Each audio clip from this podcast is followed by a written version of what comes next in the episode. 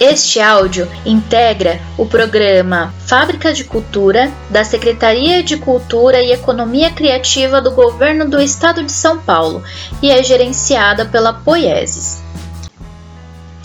Olá, eu sou Rosângela Oliveira, arte educadora do Ateliê de Slam, e este áudio é destinado a aprendizes maiores de 12 anos. Continuando na apresentação dos gêneros literários, hoje falaremos da crônica, um gênero narrativo que apresenta em sua estrutura personagens, tempo, espaço e enredo. A crônica é um texto com extensão curta, pois ela surge da observação da vida cotidiana, da captura de um fato que, por mais simples e rotineiro que seja, traz um aspecto de suspensão da realidade. A crônica é a fisgada de um aspecto sublime dentro da realidade cotidiana. Por isso, em seu conteúdo são apresentados fatos corriqueiros e também pontos de aprofundamento reflexivo sobre esses fatos. É um texto, em geral, leve e traz linguagem coloquial.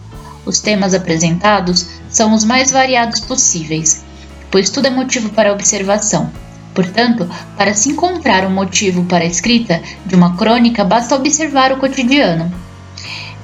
É com isso um gênero tipicamente urbano, que narra a vida da cidade. Por isso também encontrou no jornal o meio mais popular de difusão. Muitos cronistas alicerçaram suas escritas de crônicas com a publicação em jornais. Temos com isso a crônica narrativa, que narra fatos ficcionais e a crônica jornalística, baseada mesmo em fatos relevantes para a sociedade, onde o tom narrativo e reflexivo permanecem. Em geral, por se apresentar de maneira leve, quase uma descrição da vida rotineira, as crônicas trazem um tom de humor. Os cronistas buscam trabalhar bastante o recurso da ironia para garantir esse aspecto nos textos. Esse é um gênero que se confunde com o conto por conta da extensão curta mas podemos pensar que, de fato, alguns aspectos se cruzam, principalmente no que diz respeito ao efeito de sentido. Mas podemos dizer que o que diferencia a crônica do conto é o fato de narrar especificamente a vida urbana cotidiana. Um dos elementos comuns aos dois gêneros é o enredo. Por se tratarem de gêneros narrativos, é inevitável que haja uma trama que envolva os fatos narrados. O enredo é, portanto, um elemento estruturante de textos narrativos. É o fio da meada, é o caminho que fazem os fatos, é a amarração, a ligação entre um acontecimento e outro. Um enredo pode ser linear, quando os fatos seguem uma ordem cronológica e segue a seguinte organização: a apresentação, quando a história inicia e são apresentados os elementos, personagens, cenários complicação ou desenvolvimento, quando o conflito é apresentado e desenvolvido, o clímax, o ponto ápice do conflito, quando surge a necessidade de uma resolução, e por fim, o desfecho, quando é dada uma resolução de fato para o conflito.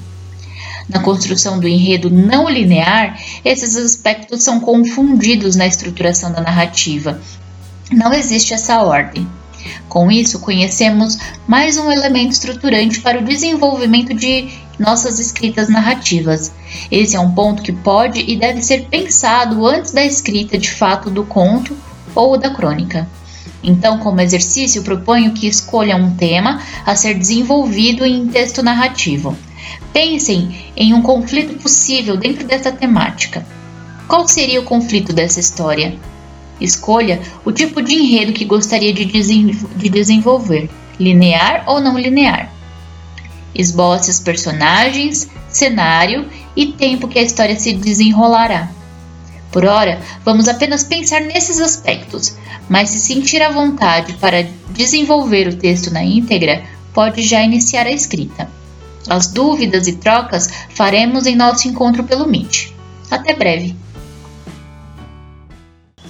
Em 2020, atividades de formação e difusão das fábricas de cultura da Secretaria de Cultura e Economia Criativa de São Paulo, gerenciadas pela Poieses, contam com o patrocínio do Instituto Center Norte por meio da Lei Federal de Incentivo à Cultura.